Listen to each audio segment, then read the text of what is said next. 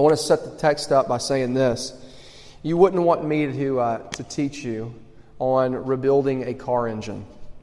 Uh, I just don't have the experience to be able to do that. Never done it before. You also wouldn't want me to be up here telling you how to bake a cake. Why? Because you would end up with something that certainly wasn't pleasing to the eye. It would not be Instagram worthy. I've never done it, you see. So I have little to give you. Well, in the same way tonight, I feel very ill equipped to speak about what Peter is going to talk about. He's writing about suffering, suffering. And he's talking about suffering for the name of Christ. And frankly, me, Ryan Anderson, I have suffered very, very little in my life in the service of my King. And I'm nervous, therefore, that my words will be hollow and trite. Now, I don't know about you. I would imagine that some of you have gone through quite a lot to, to shoulder and to take the name Christ on. And tonight, Peter is going to address that I just need to let you out there, let this out the beginning, that I'm just simply saying that I sort of tremble in my boots because I'm a man that is speaking about something that experientially he's not very well acquainted with. And so I'm trying to say, I have a lot to learn. And I have a lot to learn with you. And maybe Jesus might teach us tonight. Let's read together 1 Peter chapter 4, verses 12 through 19. this is God's word. It is given to us in love and uh, we would do well to, to give our ear to it. Beloved, do not be surprised at the fiery trial when it comes upon you to test you, as though something strange were happening to you. But rejoice insofar as you share Christ's sufferings, that you may also rejoice and be glad when his glory is revealed. If you are insulted for the name of Christ, you are blessed because the Spirit of glory and of God rests upon you. But let none of you suffer as a murderer or a thief or as an evil doer or as a meddler. Yet if anyone suffers as a Christian, let him not be ashamed, but let him glorify God in that name. For it is time for judgment to begin at the household of God, and if it begins with us, what will it be what will be the outcome for those who do not obey the gospel of God? And if the righteous is scarcely saved, what will become of the ungodly and the sinner? Therefore, let those who suffer according to God's will entrust their souls to a faithful Creator while doing good. Well, amen. The grass withers and the flower fades, but the word of our God stands forever. And let's uh, pray and ask God to help us now. Lord, how are we to speak and listen and learn about things that perhaps are so foreign for many of us? We pray that you would teach us tonight, and by your Spirit, that you would open our eyes to see and to be instructed. and Lord, we know that unless you show up by your Spirit, that, that nothing that goes on here is going to be effective for anything. And so, would you please, please come and be our teacher tonight? And would you use a crooked arrow, me, to deliver a straight blow, your word? And will we all be encouraged? And will we see how amazing the love that Jesus has for sinners? How amazing it is tonight. And we lift this all up in his name. Amen. Well, unless you've been maybe buried under a rock for the past couple of years, or, or uh, maybe you don't like scary shows, that might be another reason. Uh, but the rest of us have probably seen the television show on Netflix, Stranger Things, okay? So it's, uh, any, any, fans out there? Am I just, okay, okay, all right, that's, that's good enough, that's good enough. Hang with me on this, okay? Uh, it's a show about a small little boring town in Hawkins, Indiana. And these are the events that happen. Um, a young boy goes missing. A psychokinetic girl shows up and an alien figure called a Demogorgon uh, wreaks havoc on several people's lives. Okay? Now, one of the show's main themes is that there exists, right behind the world that we see, another world, a world called the Upside Down. That's exactly, okay, great, wonderful. And as the show unfolds, the characters begin to see what was once strange to them that there is another world out there, and yet very much their own world that they simply couldn't see upon first pass. And all I can say is, is that if you haven't seen this yet, please get thee to a Netflix quickly. I mean, it really is, it really is a show that's amazing because this, it's a show about friendship, right? It's a show about friendship. I mean, what's and what's the number one rule of friendship, folks? What? That friends don't lie. Friends don't lie. And it's about growing up, and it's just it's an amazing show. And a little confessional moment here, I must tell you. I watched the uh, season finale of season two uh, two nights ago, and, I, and this is what happened. I'm just playing. I'm totally playing. But I will tell you what happened. Hang with me. I cried like a baby. Okay? It was amazing. Okay, enough, enough, enough. What does all this have to do with, with 1 Peter? Well, things that are strange don't fit into our paradigms, do they? That's what they are by definition. Things that are strange don't fit into our paradigms. Instead, otherwise, things are strange because we don't expect them. And Peter's words tonight come to us as a bit of an orientation. In other words, they set how our expectations ought to be. And what is the thing that he says or he seeks to orient us rightly about? Very simply, it's about suffering. That's the thing that he's seeming to make the right side up with, okay? And you might see, you, you know why, right? For a thousand reasons, suffering in the Christian life for most Westerners feels very strange. That whole concept that I might suffer for just being a Christian is very strange. It's foreign to us. In a very real way tonight, I feel like that I have, like I mentioned earlier, I just have so very little ground to stand on and to speak on because of my own story. And here's the thing we're shocked, right, when we have to endure suffering for the name of Christ. Why? Here's the reason we're not really reading our Bibles. We're shocked because we're not really reading our Bibles rightly. Why? Because it's all over the place. And Jesus himself has said it. And here's what I'm hoping for tonight, y'all. I'm hoping to tell you true things. Can we be friends tonight? Right? Can I not lie to you tonight? Because that's what Peter wants to be able to do with us as well. He wants to help us see things rightly. And he wants to help us to see the truth. And he's going to say this that if you follow Jesus, to follow Jesus is to walk in his way, and it is to walk the way of the sufferer. Not at every point in your life, but it will happen. It is a given. And so tonight I just really like to highlight three things. I'd like to say that the I'd like to say that suffering is we see it in its givenness or the givenness of suffering. Secondly, the glory of suffering. And then thirdly, Peter is going to show us the God in suffering. So the givenness of suffering, the glory of suffering, and the God in suffering. Let's take a look at this idea of the givenness, the givenness of suffering. I'm going to get us to turn and uh, take a look at verse 12.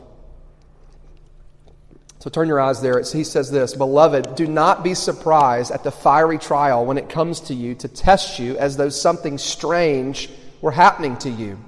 Well, he talks about this idea of the fiery trial, and that's Peter's language of talking about suffering.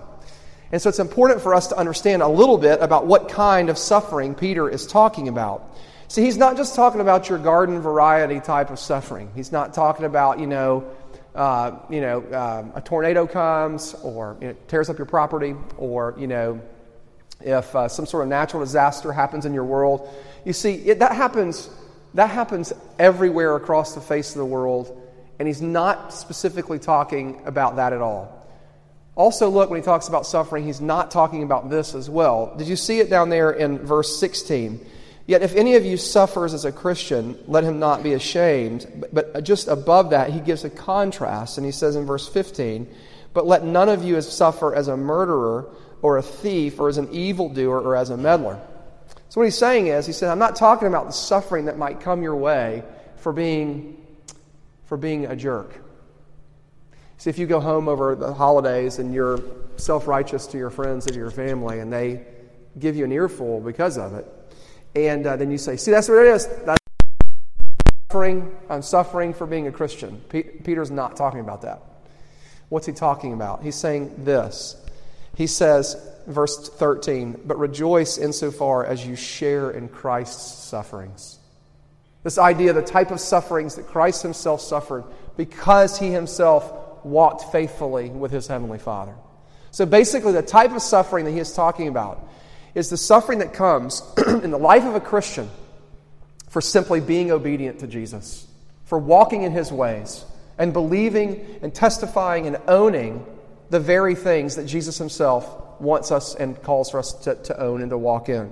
And here's the thing that Peter is saying about this it is given. Because how do we know that? Verse 12, it says this Do not be surprised at it. The Greek in there is literally this it says, as though a strange thing. So there's the title of the sermon. As though a strange thing were happening to you. Don't be shocked. In other words, Peter is saying this If you follow Jesus, you need to know this that you will suffer. I wish I could clean that up. I can't. I cannot clean that up friend of mine, a fellow former campus minister, um, tells the story. He's talking about suffering, but he's talking the story about uh, there was this. He was while he was on campus. There were these two guys that were buddies. We were talking about one of them. One of them uh, sort of had this pattern where he would date a girl, and uh, after they dated for you know they went out four or five times or whatever, and however long it lasted, and she always broke up with him, and would either go go back to the, the boyfriend she had before him or uh, find a new boyfriend and then immediately they would, they would get married. Like it just happened like that. Like he was the guy and then there was somebody else and then she would go get married. And that happened multiple times to him. And so he, had a nickname. His nickname was the clarifier. that is sort of a self described name because it just made, it made sense of things. Now, why do I share that with you? Peter is saying something. There's a clarifier for your life, and it's suffering. Suffering clarifies who you are. It clarifies very, very clearly where in the line falls that runs down the line for every human being in the face of the world with Christ or not. Suffering will tell you really quickly where you are. Is this real? Is this real for me in my heart? Or is this something I just, my parents had and I grew up with? Or, you know, this is the cultural thing because I come from certain parts of the country, whatever. Suffering, he's saying, is the, is the great clarifier. Listen to what one writer says. This, we'll put this up on the screen. I love this. This comes from a man named Dietrich Bonhoeffer who did, in fact, suffer for Jesus. He writes this The cross is laid on every Christian. The first, Christ, the first Christ suffering, which every man must experience, is the call to abandon the attachments of this world. It is that dying of the old man which is the result of his encounter with Christ. As we embark upon discipleship, we surrender ourselves to Christ in union with his death. We give over our lives to death. And you can find the rest of the quote on the screen. Thus it begins. The cross is not the terrible end to an otherwise God fearing and happy life, but it meets us at the beginning of our communion with Christ. And then the very, very, very, very famous phrase when Christ calls a man, he bids him come and die. And if that weren't enough for you, listen to Jesus' very own words from Mark chapter 8. If anyone would come after me, let him deny himself and take up his cross and follow me. To take up the cross is to take up an instrument of death. Jesus is saying this. He is saying that if you want to follow me, it will feel like death. And you're going, man, why in the world would I come to this? Why in the world would I come and hear this guy talk like this? I'm trying to be your friend. I'm trying to tell you true things. Friends don't lie. And that's what the scriptures are saying. Peter is saying this. He doesn't want you to be surprised by the reality that following Jesus has for you in your life. If you have a Christianity that doesn't account for this, what do you think will happen when suffering comes in your world? Does that make sense?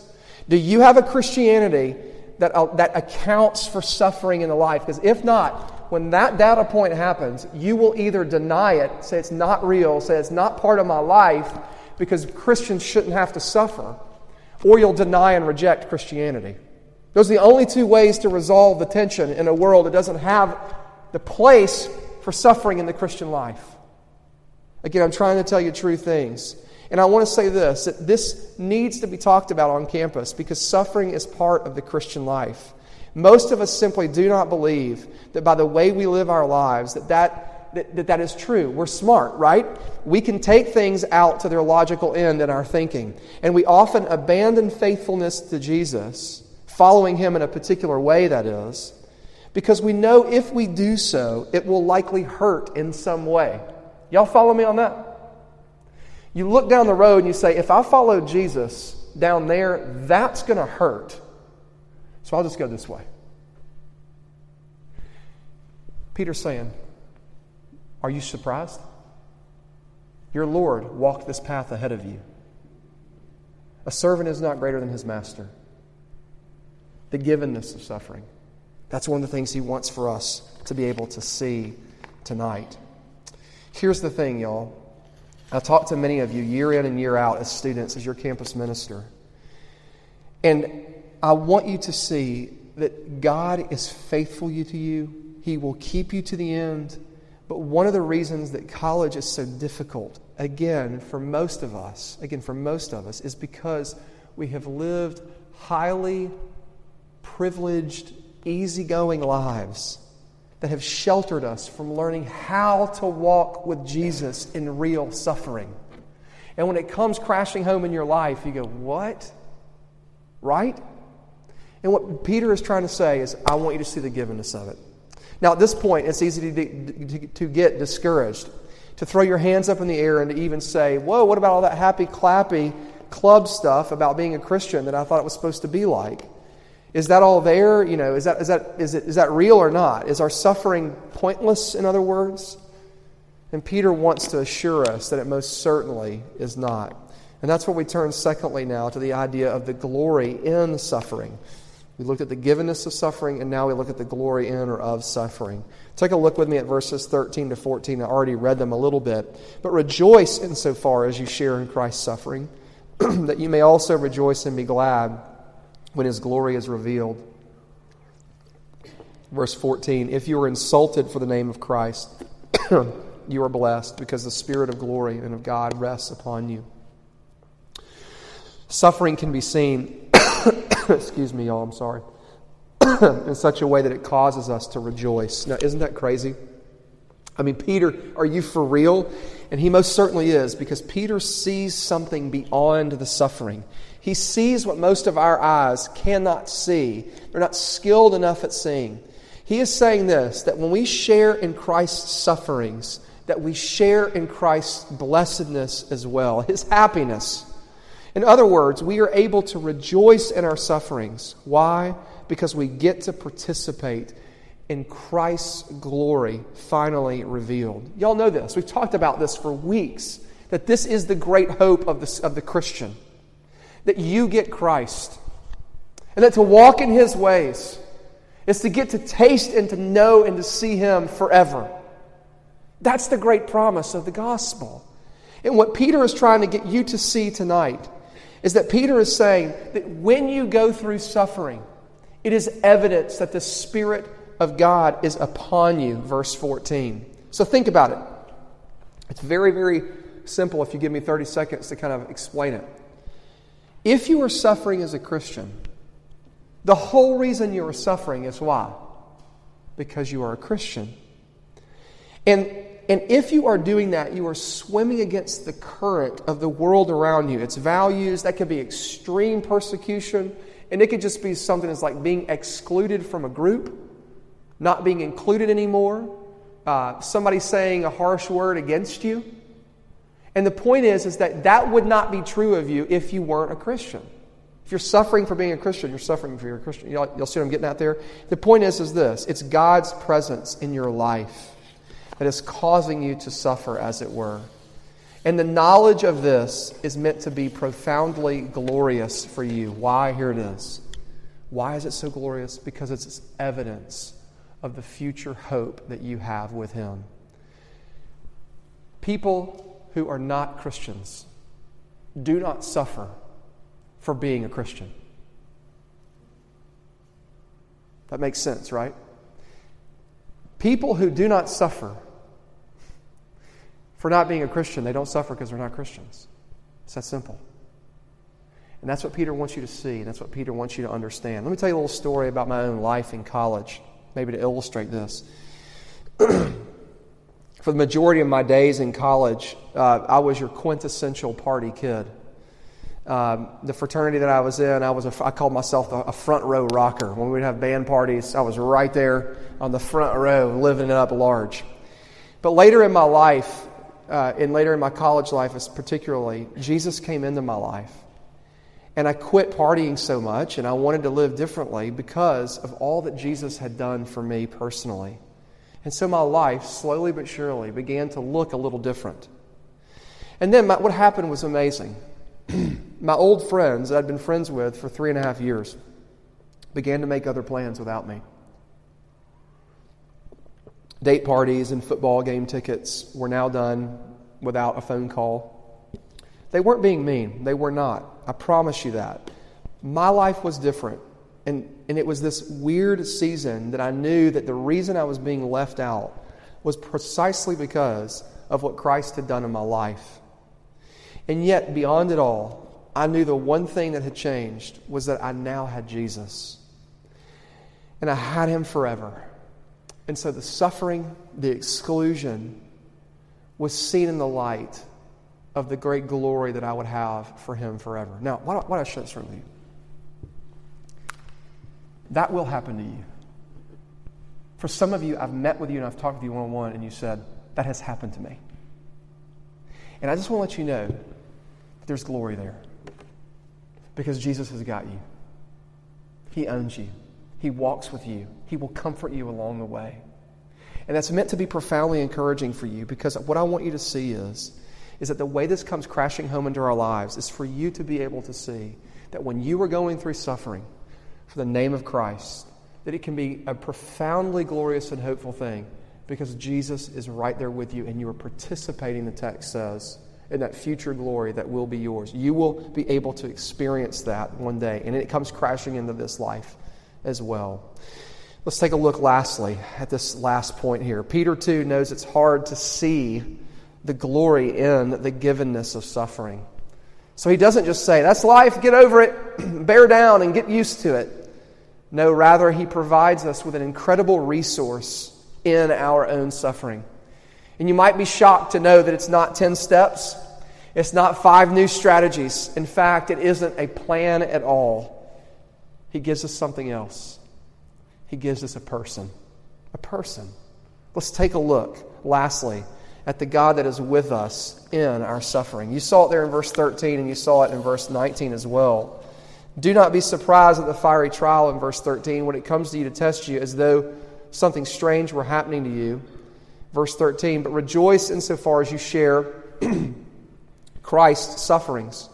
Verse 19, therefore let those who suffer according to God's will entrust their souls to a faithful Creator while doing good. The main idea I'm trying to drive home at this point, y'all, is that when we suffer, we always suffer with the Lord with us.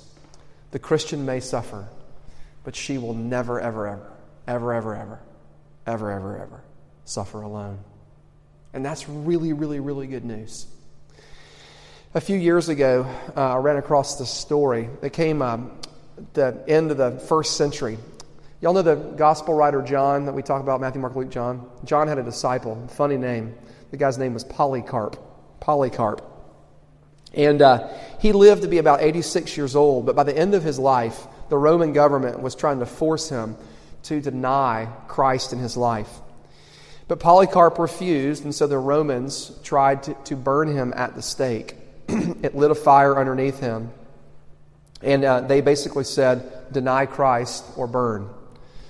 Now, I don't know about you, but if I were in that position, I'd be like, I'm done. Y'all, y'all put the water on it. I'm out. You know what I mean? I'm, I call off the dogs uh, because I'm so pain averse. That's not what he did. A, uh, an eyewitness recorded this, and you can go and read about this if you'd like. But these were Polycarp's last words as his hands are being tied to the stake. For 86 years, um, I have served Christ, and he has done me no evil. How could I curse my king who saved me? End of the quote. And then instead of cursing his murderers, he prayed these words out loud Lord, sovereign God, I thank you that you have deemed me worthy of this moment. For this I bless and glorify you. Amen. And with that, he died peaceably in the flames. Now, I just want to ask you this question How in the world could this man face that kind of circumstance with that kind of contentment, that kind of peace? I mean, we tend to think of like, I can't even face like my next test. I can't face if this girl doesn't like me if she says something mean on me on, about me on social media. Like, I can't deal with the breakup that I've just had. There's nothing, I, I understand there's sorrow there. My life's falling apart. Ah! You know, whatever.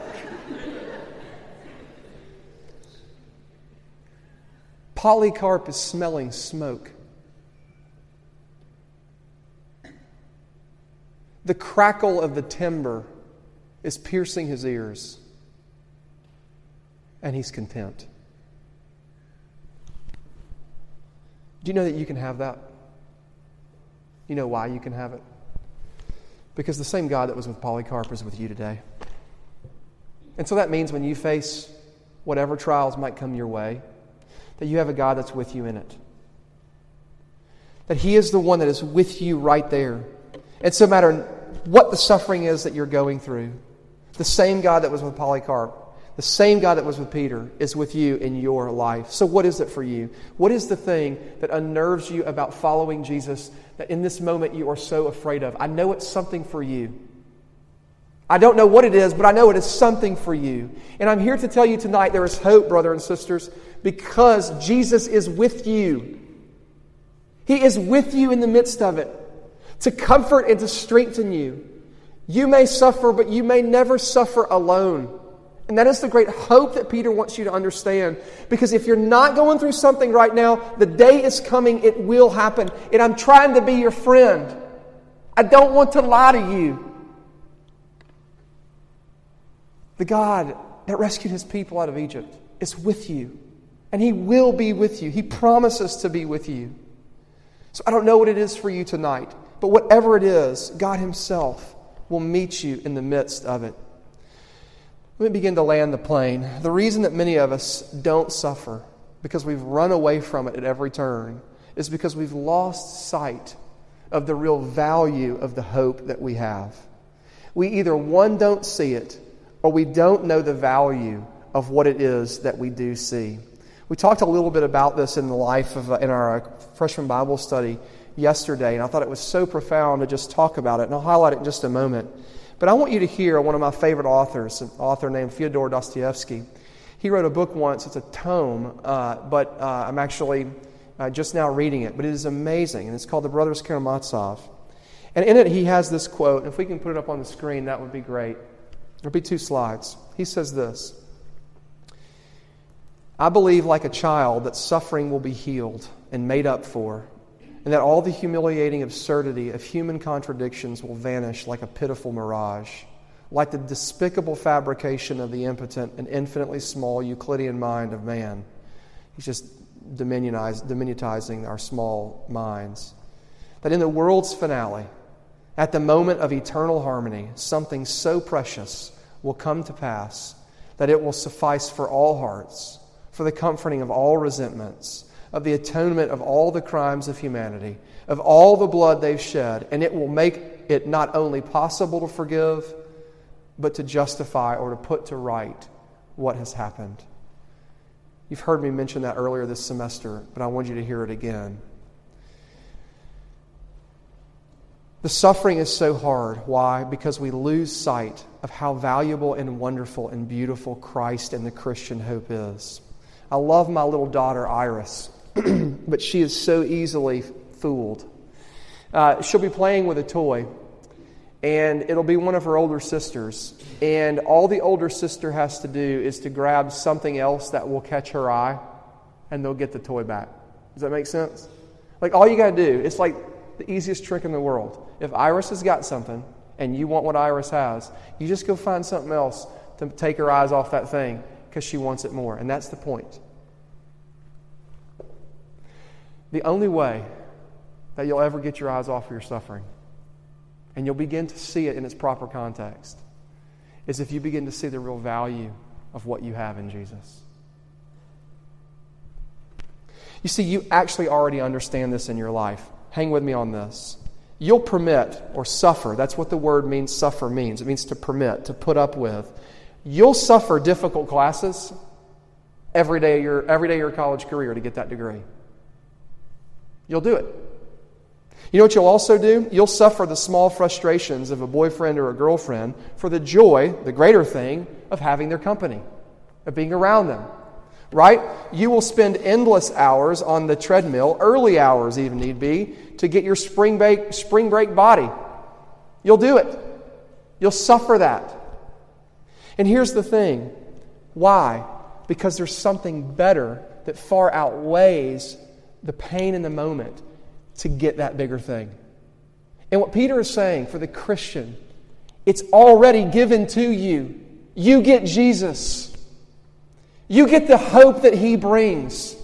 And when you begin to see that and the weight of it and the value of it and how beautiful it is, your suffering is seen in context in such a way that as Jesus gets bigger, as he gets bolder and more beautiful to you, and what he has done for you begins to pound in more on your heart, your suffering begins to see, it's, it's seen in its proper context.